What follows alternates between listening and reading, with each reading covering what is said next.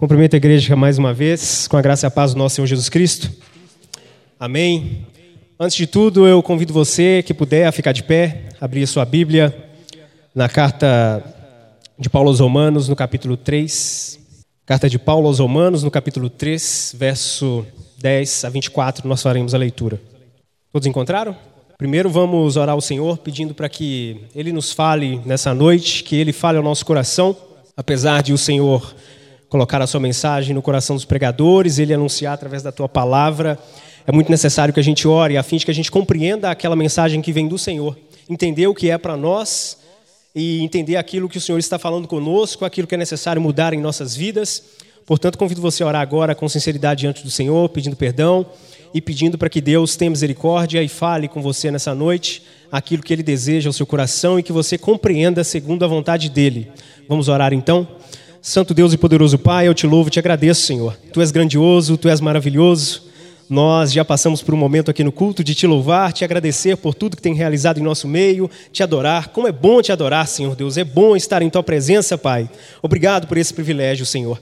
Mas nós também, Pai, sabemos da nossa condição de falhos, miseráveis pecadores, Senhor Deus, totalmente dependentes do Teu agir, do Teu Santo Espírito, Pai. Portanto, vem com o agir do Teu Santo Espírito em cada um de nós nesse momento, Pai, aplicando a Tua palavra aos nossos corações, Senhor Deus. Cumpre o Teu querer na vida de cada um que o Senhor trouxe e quer falar de forma especial nessa noite, Pai. Aqui se encontram pessoas, ó Pai, de diferentes tipos, Senhor Deus, diferentes pensamentos, ó Pai. Só o Senhor, ó Pai, sonda cada coração que está aqui, só o Senhor que conhece cada coração que está aqui, Pai. Portanto, venha sondando agora, Pai, se há alguma ansiedade, se há alguma preocupação, Pai. Silencia tudo em nome de Jesus, ó Pai. Que prevaleça agora somente a Tua palavra, a Tua vontade, Senhor Deus, a cada coração, Pai. Entrega a cada coração a porção segundo o Teu querer, segundo a Tua vontade, Pai. E eu te peço, Deus, em nome de Jesus, Senhor, que nós não saiamos daqui da mesma forma, Pai. Que aquilo que nós aprendemos, que ouçamos do Senhor nessa noite, Pai, seja para edificação de vidas, para transformação, para mudança, para honra e glória do teu santo e poderoso nome, Senhor Deus. Que nós sejamos não só ouvintes da tua palavra, mas também praticantes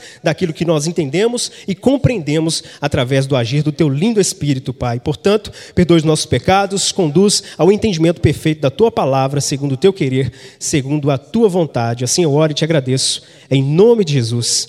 Amém. Amém. Uh, o tema de hoje é Senhor, não faça o que merecemos, e eu queria meditar com vocês Romanos capítulo 3, a partir do verso 10 até o 24. Acompanhe comigo, por gentileza. Como está escrito: Não há um justo nenhum sequer. Não há quem entenda, não há quem busque a Deus. Todos se desviaram e juntamente se tornaram inúteis. Não há quem faça o bem, não há nenhum sequer. A garganta deles é sepulcro aberto. Com a língua enganam veneno de víbora está nos seus lábios. A boca eles a têm cheia de maldição e amargura. Os seus pés são velozes para derramar sangue. Nos seus caminhos há destruição e miséria. Eles não conhecem o caminho da paz. Não há temor de Deus diante dos seus olhos. Ora, sabemos que tudo o que a lei diz é dito aos que vivem sob a lei, para que toda boca se cale e todo mundo seja culpável diante de Deus. Porque ninguém será justificado diante de Deus por obras da lei, pois pela lei vem o pleno conhecimento do pecado. Mas agora, sem a lei, a justiça de Deus se manifestou, sendo testemunhada pela lei e pelos profetas. É a justiça de Deus mediante a fé em Jesus Cristo, para todos e sobre todos os que creem porque não há distinção, pois todos pecaram e carecem da glória de Deus, sendo justificados gratuitamente por sua graça, mediante a redenção que há em Cristo Jesus, a quem Deus apresentou como propiciação no seu sangue, mediante a fé. Santo Deus e Pai, fale conosco grandemente, Senhor Deus. Sou um falho, miserável, pecador, Senhor Deus. Portanto, fale a esses corações aquilo que é da tua vontade, Senhor Deus. Nos conduz ao entendimento perfeito, Pai. Em nome de Jesus, eu te agradeço. Amém. Pode se assentar. Fique à vontade. É... Essa é uma palavra que o Senhor tem colocado no meu coração desde a semana passada. E então eu oro ao Senhor, pergunto ao Senhor se é isso. E o Senhor me traz essa palavra ao coração, trazendo muitos e muitos versículos, e eu buscando sobre esse tema, sobre o pecado. Obrigado, irmã. E aí eu ligo para o pastor Walter e pergunto, pastor Walter, tem alguns dias já que eu não prego, bastante domingos, né? Assumindo outros trabalhos. E eu esperei, e o pastor voltou, não, é esse domingo, pode pregar, levar a palavra. E eu falei, amém, Senhor. Então é justamente isso que nós temos que falar e ouvir é, nessa noite. E o que eu queria falar hoje aqui está muito centrado, ligado justamente ao pecado. Essa palavra de hoje, ela trata de pecado, ela fala a respeito de quem somos nós diante da presença de Deus. E uma pergunta que eu já de, deveria deixar para você aqui no início é justamente essa, que eu mesmo me fiz. O que nós merecemos da parte de Deus? Nós somos merecedores da parte de Deus de algo? O que nós merecemos da presença de Deus? Deus, Criador dos céus e da terra, esse Deus maravilhoso, e nós, simples humanos, perdidos, caídos e afetados por causa do pecado. O que é que nós merecemos desse grandioso Deus? E a partir daí, eu fui refletindo sobre essa palavra, tudo que está escrito aqui em Romanos capítulo 3, e essa palavra vem mostrar para nós que a nossa situação é de separado de Deus. Por causa do pecado, nós estamos separados de Deus, e essa é a realidade. Como a palavra diz, por si só não há nenhum justo, não há ninguém que seja merecedor diante de Deus. Não há ninguém que pode chegar diante do nosso Senhor e dizer: Eu sou merecedor de algo, porque eu sou bonitinho, porque eu faço bem, porque eu ajo e procedo de alguma determinada forma. Não é isso que a palavra está dizendo. A palavra diz que todos pecaram e por isso estão separados da presença de Deus. E a partir daí, eu comecei a refletir sobre o mundo que a gente está vivendo e o que esse mundo mostra para cada um de nós. No mundo moderno, o homem se considera cada vez mais autossuficiente. Através daquilo que julga ser seu mérito próprio, fabrica produtos para o bem-estar e diversão, higiene e até encontra a cura para muitas doenças. Cada vez mais desbrava o mundo e manipula as matérias-primas como quer. Vai no fundo do mar, vai do fundo do mar ao espaço e ousa até afirmar a existência de outras vidas além do nosso planeta, mas ao mesmo tempo afirmando que um feto na barriga de uma mãe não é gente. Alguns homens são tão autossuficientes a ponto de não precisar de Deus e rejeitar seu Criador. Outros julgam serem salvos e têm como justificativa certeira os seus méritos, qualidades e, claro, suas maravilhosas obras. A grande verdade é que conhecem tanto o mundo à sua volta e pouco sabem a respeito de si mesmos. Não percebem que estão profundamente enganados, perdidos e contaminados pelo pecado. A grande verdade é que não são nada diferentes de uma geração que, apesar de não dominar tão bem a tecnologia e as ciências, estavam exatamente na mesma condição.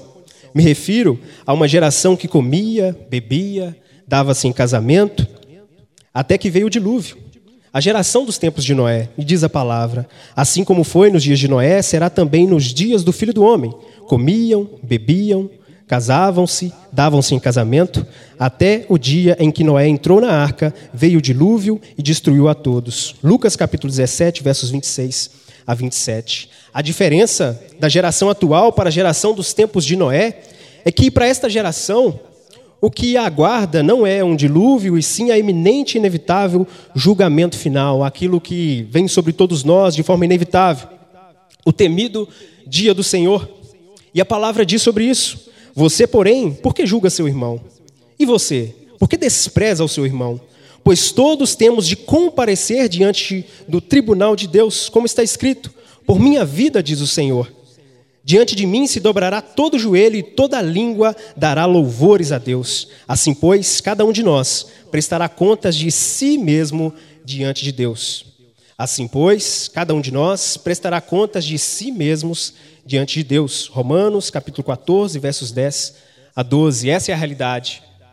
O homem, ele pode viver, ele pode buscar no seu aprendizado, no seu intelecto, usando daquilo que o próprio Deus lhe deu, ele pode viver a vida muitas vezes da forma como quer, mas algo é inevitável. Um dia ele terá um encontro diante do Senhor.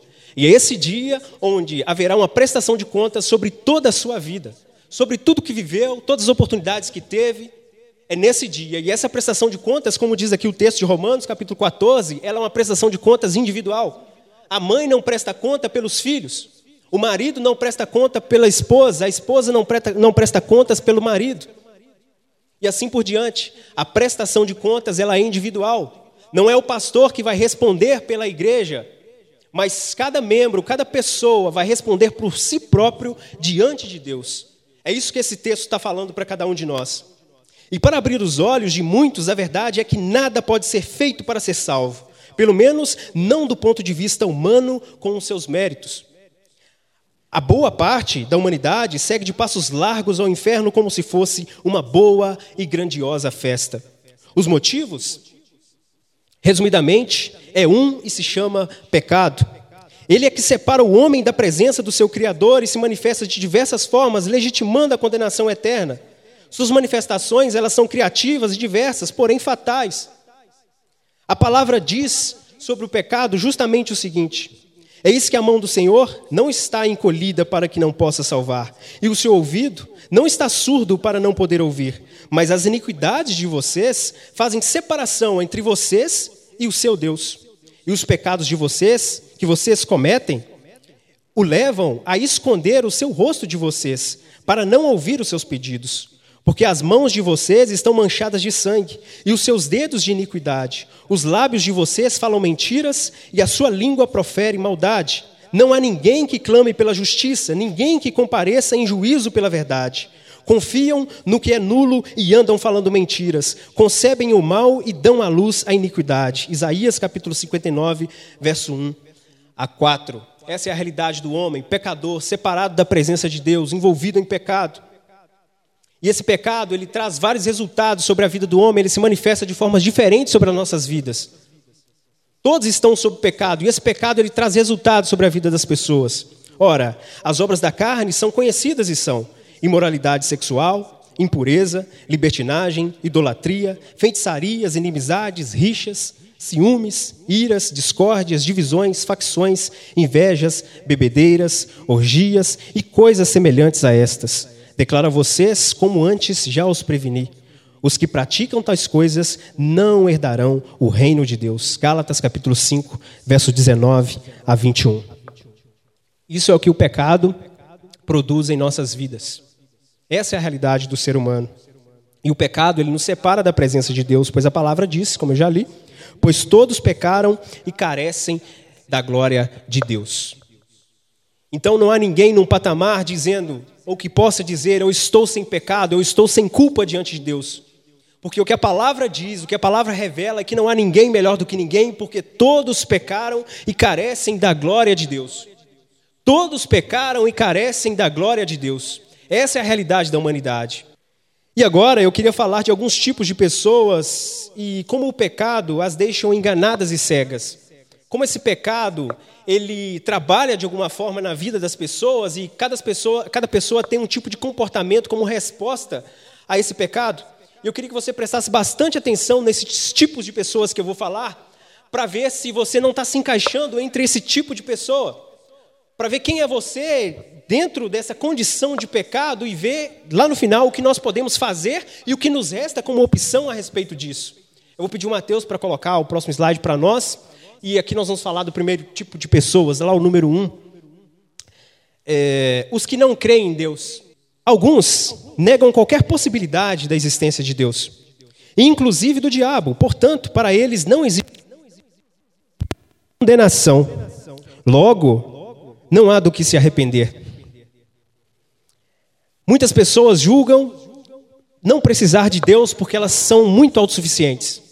Elas são completas em si mesmas elas não dependem de ninguém, elas não precisam de mais nada, e essas pessoas porque elas julgam não precisar da presença de Deus. Elas julgam não depender de Deus de forma nenhuma. Essas pessoas, elas levam a sua vida de forma confortável e a sua resposta diante de Deus é: Deus não existe. Eu não preciso desse Deus. Porque esse Deus que vai transformar a minha vida, é assim mesmo, meus irmãos, é assim mesmo. Nós continuamos pregando e você continua orando e falando da presença de Deus. Porque nós estamos falando de pecado e de combate ao pecado. E é o Espírito Santo que nos fala ao nosso coração e nos chama a falar da tua verdade, porque é a verdade do Senhor que nos transforma e nos leva à mudança completa de vida. Louvado seja o nosso Senhor. Diz o tolo em seu coração: Deus não existe. É o que ele diz. Corromperam-se cometeram atos detestáveis, não há ninguém que faça o bem. Salmos 14, verso 1. Quem nele crê não é julgado. o que não crê já está julgado, porquanto não crê no nome do filho do unigênito filho de Deus. João capítulo 3, verso 18. Quem nele crê não é julgado. O que não crê já está julgado, porque não crê no nome do unigênito filho de Deus. Onde está o sábio? Onde está o erudito? Onde está o questionador desta era? Acaso não tornou Deus louca a sabedoria deste mundo? Visto que na sabedoria de Deus, o mundo não o conheceu por meio da sabedoria humana. Agradou a Deus salvar aqueles que creem por meio da loucura da pregação. 1 Coríntios capítulo 1, versos 20 a 21. Então, Cabe a Deus salvar as pessoas não pelo seu intelecto, não pela sua inteligência, não pela sua racionalidade, acerca daquilo que ela de si mesma entende do mundo, mas a respeito daquilo que Deus quer para a vida dela. É Deus que salva através da loucura da pregação. Ou seja, quando uma pessoa entende, esse evangelho é muita loucura para mim, isso não é normal. Como assim? Um homem que ressuscitou para me perdoar os meus pecados? Como assim existe vida? Como assim? Eu vou viver eternamente ao lado do Pai. Isso é loucura. E esses que creem nessa loucura, eles adoram a esse Deus, entregam a sua vida nessa loucura e eles são salvos. Então a salvação vem por meio dessa loucura da pregação, eles creem nessa loucura da pregação. E o segundo tipo de pessoa que eu quero falar para você nessa noite, observe se você não se enquadra aqui também, os que celebram a religiosidade. Eles cumprem à risca uma lista de tarefas que julga ser agradável a Deus, comparece às celebrações religiosas, é servo comprometido nas causas, ele faz doações, ele passa uma bela imagem para quem vê, mas a verdade é que o seu coração é rancoroso, invejoso, sem temor e não se arrepende de verdade. Vive nos templos, até conhece as sagradas letras, mas não permite que a mesma palavra habite e transforme o seu coração. É o tipo de pessoa que vive comparecendo à igreja, aos tempos religiosos, tem uma roupagem religiosa, passa um papel, uma imagem de cristão, mas a realidade é que a sua vida não tem nada do caráter cristão, porque ele não se arrepende dos pecados, ele não deixou que Cristo transformasse a sua vida verdadeiramente. Ele vive no lamaçal do pecado, enganando a si e enganando ao próximo mesmo, vivendo na ignorância do pecado. E a palavra diz sobre isso: muito naqueles dias hão de dizer: Senhor, Senhor Porventura não temos nós profetizado em teu nome? E em teu nome não expelimos demônios, em teu nome não fizemos muitos milagres? Então lhes direi explicitamente: Nunca vos conheci, apartai-vos de mim, os que praticais a iniquidade. Mateus capítulo 7, versos 22 e 23. Eis que eu sou contra esses profetas, diz o Senhor, que pregam a sua própria palavra e afirmam: Ele disse: Eis que eu sou contra os que profetizam sonhos mentirosos, diz o Senhor e os contam, e com as suas mentiras e leviandades fazem errar o meu povo, pois eu não os enviei, nem lhes dei ordem, e também proveito nenhum trouxeram a este povo, diz o Senhor. Quantas pessoas hoje têm no mundo afora enganando as pessoas, dizendo que estão falando a respeito de Cristo, mas nada conhecem de Cristo, nada conhecem de Jesus, estão levando as pessoas a ficar emocionalmente doentes, pessoas cada vez mais cabisbaixas, cada vez mais escravas da religião, e pessoas que não estão servindo a Cristo, falsos profetas. A internet está cheio. Portanto, observe, irmão, o que você tem acompanhado, o que você tem visto. Observe se tem coerência o que aquela pessoa está pregando com a verdadeira palavra de Deus. Porque é muito fácil falar bem, é muito fácil emocionar as pessoas. Mas é só a palavra de Deus que traz a transformação, é só a palavra de Deus que produz o bom fruto. Hipócritas, bem profetizou Isaías a vosso respeito, dizendo: Este povo me honra com os lábios, mas o seu coração está longe de mim. Em vão me adoram, ensinando doutrinas que são preceitos de homens. Mateus capítulo 15, versos 7 a 9. Muitas vezes estão ensinando coisas que são da própria cabeça. Estão colocando sobre as pessoas um jugo pesado. Você tem que se comportar dessa forma, você tem que viver dessa forma aqui. Mas é a realidade que isso são coisas do seu coração pecaminoso e não vem da palavra de Deus. Não foi Deus que disse aquilo. Essa cobrança não foi Deus que mandou você fazer, mas eles estão impondo isso sobre a vida das pessoas. E ainda o terceiro tipo de pessoas, os que acham que serão salvos por seus méritos. Confiam que estão sendo purificados por seus ritos humanos e terão uma segunda chance. Confiam em suas boas práticas suas boas obras. São salvas por mérito próprio, portanto, não dependem do sangue de Jesus para sua purificação. Esse é o tipo de pessoa que acredita que ela ser uma boa pessoa diante da sociedade, ela fazer boas ações, doar cesta básica, ela ser uma pessoa aceitável nessa sociedade, garante ela a entrada no céu.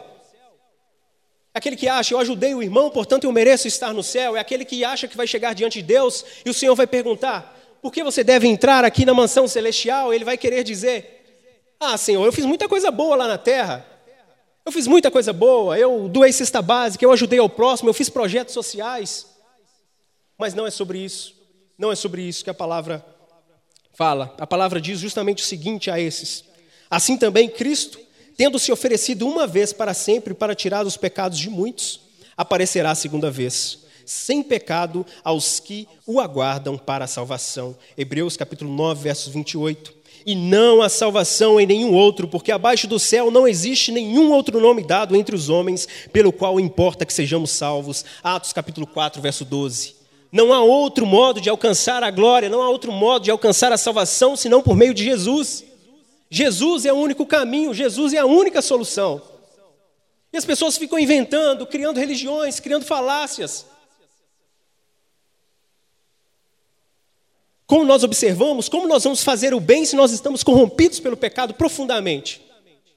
Como que alguém vai se justificar diante de Deus se o seu coração está corrompido? Logo ele faz uma boa obra, e as boas obras, a palavra nos incentiva a fazer boas obras. Porém, quando as boas obras elas são resultado do coração pecaminoso, ela sempre está esperando algo em troca. Ela não glorifica o nome de Deus. Ela sempre está esperando algo a seu favor. E ainda diz a palavra: porque pela graça sois salvos mediante a fé. Isto não vem de vós. E isto não vem de vós. É dom de Deus, não de obras para que ninguém se glorie. Efésios capítulo 2, versos 8 ao 9. A salvação não vem pelo nosso mérito. Não vem porque eu sou bom e consigo cumprir os requisitos. A salvação não vem por isso. E logo aqui eu vou entendendo que então eu não sou nada merecedor da salvação, porque não há nada em mim que possa ser valorizado, não há nada em mim que possa ser construído, a fim de que eu mesmo mereça a salvação por mim mesmo, por aquilo que eu faço. E agora eu quero ir ao quarto tipo de pessoa, ao que mais me preocupa também.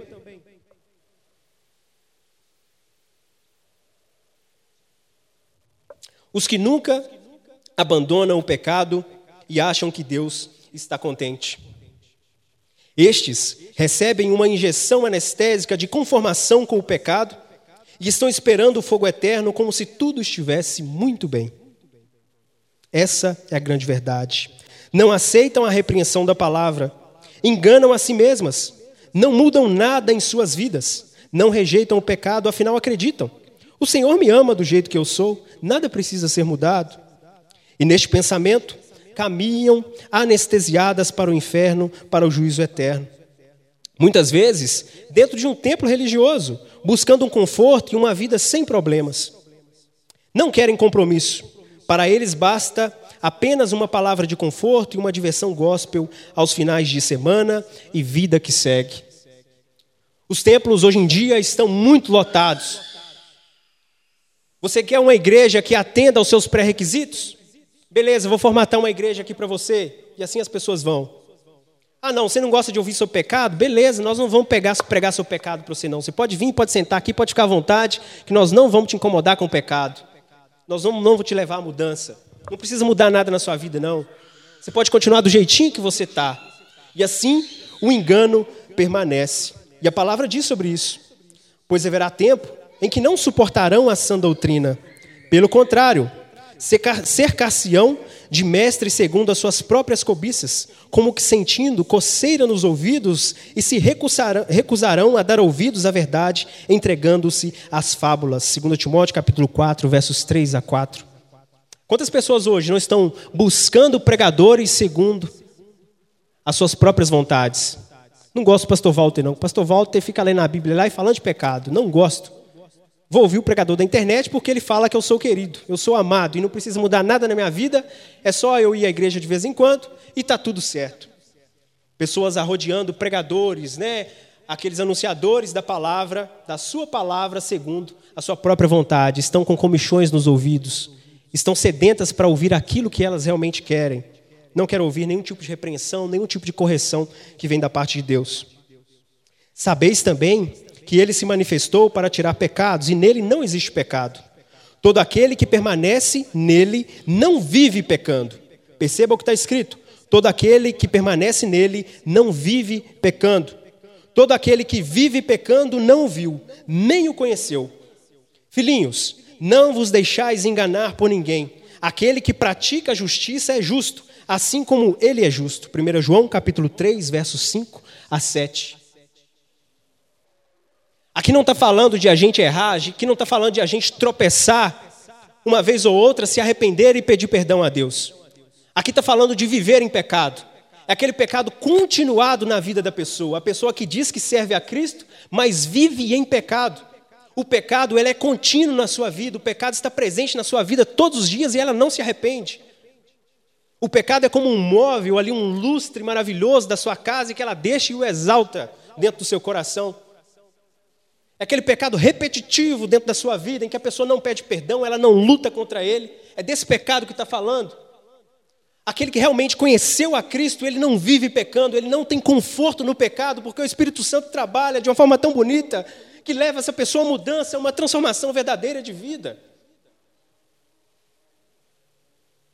Nós não podemos ter conforto no pecado, porque aquele que tem conforto diante do pecado, ele não conheceu a Deus. O verdadeiro crente em Cristo, ele não vive pecando. Ele erra, ele tropeça, ele pede perdão. Ele pede a Deus forças para lutar contra o pecado, mas ele não tem prazer no pecado diariamente. E a gente tem visto hoje uma igreja imatura de pessoas que estão buscando pregadores segundo a tua vontade, não quer ter o seu, o seu pecado confrontado. Elas não querem ouvir sobre o pecado. Que palavra dura é essa? Eu não quero voltar nunca mais ali porque eu não quero mudar, eu não quero que toque na minha vida, nesse meu pecado aqui de estimação, e essa é uma grande realidade. Não se iluda, Deus não está feliz com os nossos pecados, Deus não tem felicidade no pecado do ser humano. Mas qual a solução para essas pessoas? Qual a solução para essas aqui principais que eu separei, do ponto 1 ao 4?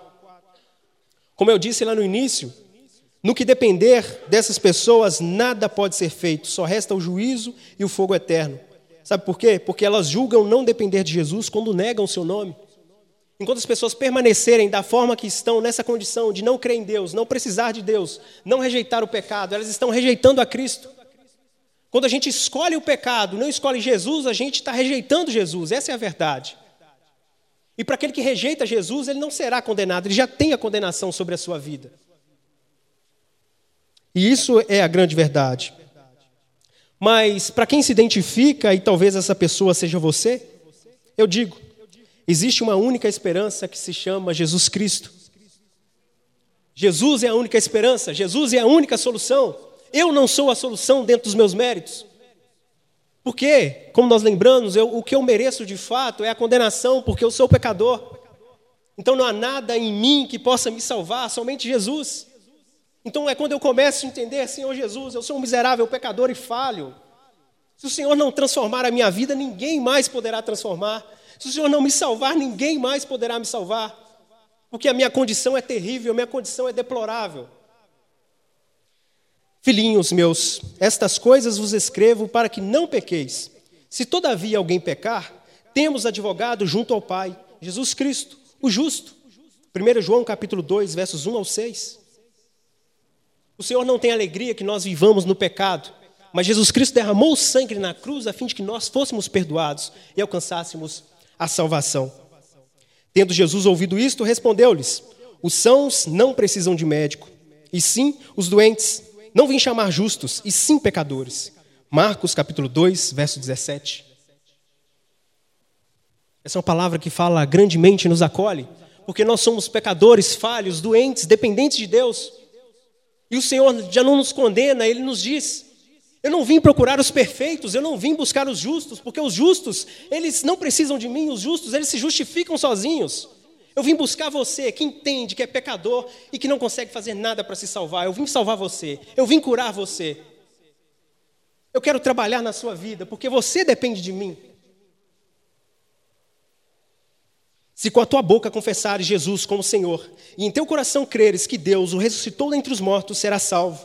Porque com o coração se crê para a justiça, e com a boca se confessa a respeito da salvação, porquanto a Escritura diz: todo aquele que nele crê não será confundido.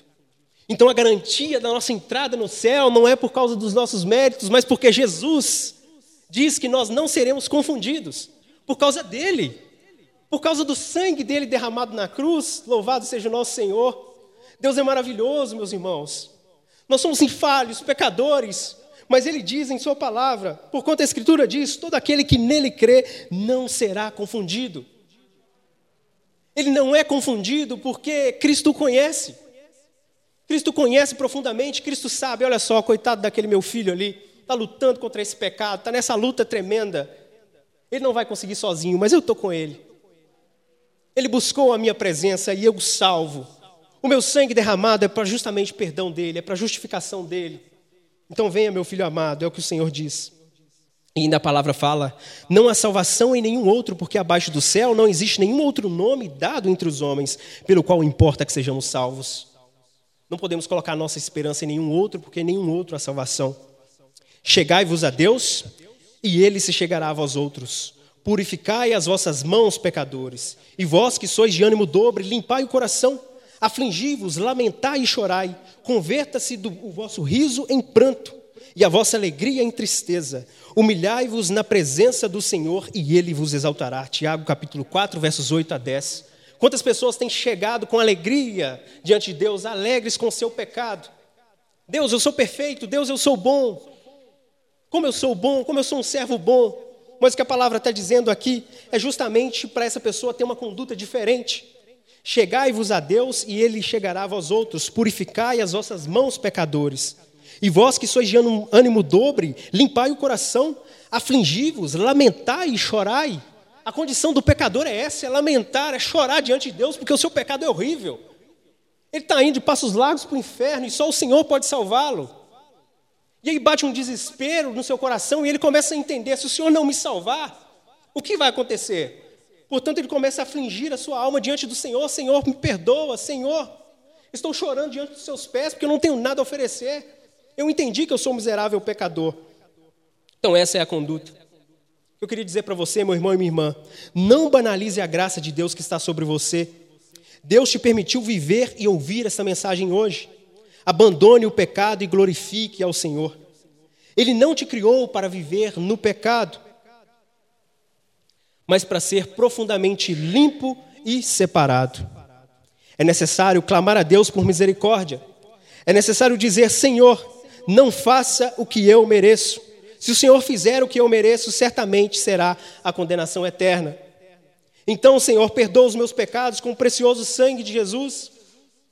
Mas o faça, Senhor, pela graça, pois nada tenho a oferecer, porque sou miserável, pobre, cego, estou nu, Senhor. Tenha misericórdia e não faça a mim o que eu mereço, Pai. Me lave e faça um renovo em mim, Senhor. Abra meus olhos, me faça enxergar o quanto eu sou tolo, inconsequente. Encha meu coração de temor e tremor.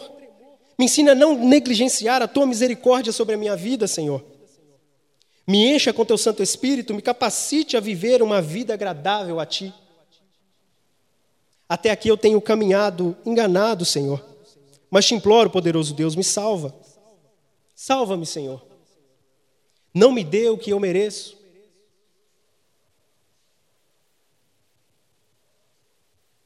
Essa é a grande realidade, meus irmãos. Aquele que entende que é miserável pecador, que ele não tem nada, nenhum mérito, nada o qualifica para estar na presença de Deus. Aquele que entende que nada o qualifica nem para trabalhar na obra de Deus de si próprio. Ele não é digno de participar nem do louvor, ele não é digno de estar nem pregando a palavra por si próprio. Quem dirá da salvação? Mas ele entendeu que ele não merece nada, mas Cristo pagou o preço para que ele fosse salvo. Esse entendeu a realidade do Evangelho. Esse entendeu que vai enfrentar qualquer desafio por amor a Jesus Cristo. Esse entende que pode vir qualquer luta sobre a sua vida, qualquer adversidade sobre a sua família, não importa porque ele não é merecedor de nada, é Cristo que o resgatou. É Cristo que o chama à transformação de vida. É Cristo que o purifica e o transforma de forma completa, como nenhum outro homem consegue fazer, ninguém consegue fazer. É aquele que entendeu que toda honra e glória dentro da salvação é mérito único e exclusivo do Senhor Deus. E aí, portanto, começa ele a olhar para a vida e ele começa a dizer, e as pessoas começam a ficar admiradas com a sua tamanha fé, porque ele começa a dizer: Pai, eu preciso de um milagre na minha vida. Eu preciso de um milagre. Mas se o Senhor não quiser fazer esse milagre, amém. Eu estou satisfeito também. Porque a sua graça me basta, o seu cuidado sobre a minha vida me basta. E essa pessoa começa a viver a sua vida de forma mais leve, entendendo que o seu papel é servir a Deus, o seu papel é fazer aquilo que é a vontade de Deus sobre a sua vida. E que a sua salvação já está garantida. Porque Cristo pagou o preço. Essa é a palavra do Senhor nessa noite. Espero que o Senhor tenha falado grandemente ao seu coração, assim como tem falado ao meu também. Falar sobre pecado, meus irmãos, nos incomoda. Falar sobre pecado é chato. Porque falar sobre pecado toca na nossa essência pecaminosa. Nós caímos da graça, nós fomos concebidos em pecado e, portanto, a nossa natureza é pecaminosa. Desde a nossa infância, a realidade que a gente conhece é através do pecado. E só quando Cristo nos salva, nos transforma, a gente começa a ser restaurado, transformado, de acordo com a vontade dele. E até a glória, respaldado na palavra, eu digo mais uma vez, que não terá ninguém 100% perfeito. Todos nós estamos tendo uma luta diária. Mas eu quero, com essa palavra, trazer encorajamento para você, meu irmão e minha irmã. Não deixe de lutar contra o pecado. Nós estamos sendo aperfeiçoados, santificados. Alguns vão conseguir vencer a luta contra o pecado durante um dia. Eu já vi casos de pessoas que pararam de fumar da noite para o dia, um milagre. Mas tem pessoas que lutam às vezes 5, 6, 7, 8 anos contra o vício. O que importa não é o quanto tão rápido essa pessoa deixou esse pecado, mas se ela está lutando com sinceridade contra esse pecado. E Deus, nesse momento de luta, está vendo essa transformação acontecer. É sobre isso o Evangelho. Então que Deus continue sobre, com essa misericórdia sobre nossas vidas, nos sustentando, nos levando à santificação. Mas vamos também responder com responsabilidade a essa salvação que Ele nos deu. Ele nos chama à salvação. Então, para você que já recebeu a Cristo como Senhor e Salvador, não negligencie esse amor de Deus que está sobre a sua vida. Continue lutando contra o pecado. Continue vivendo a palavra Deixe as mudanças na sua vida de acordo com a vontade de Deus. É isso que Deus quer de nós. Amém? Vamos orar. Convido você a ficar de pé. Nós oramos e agradecemos ao Senhor.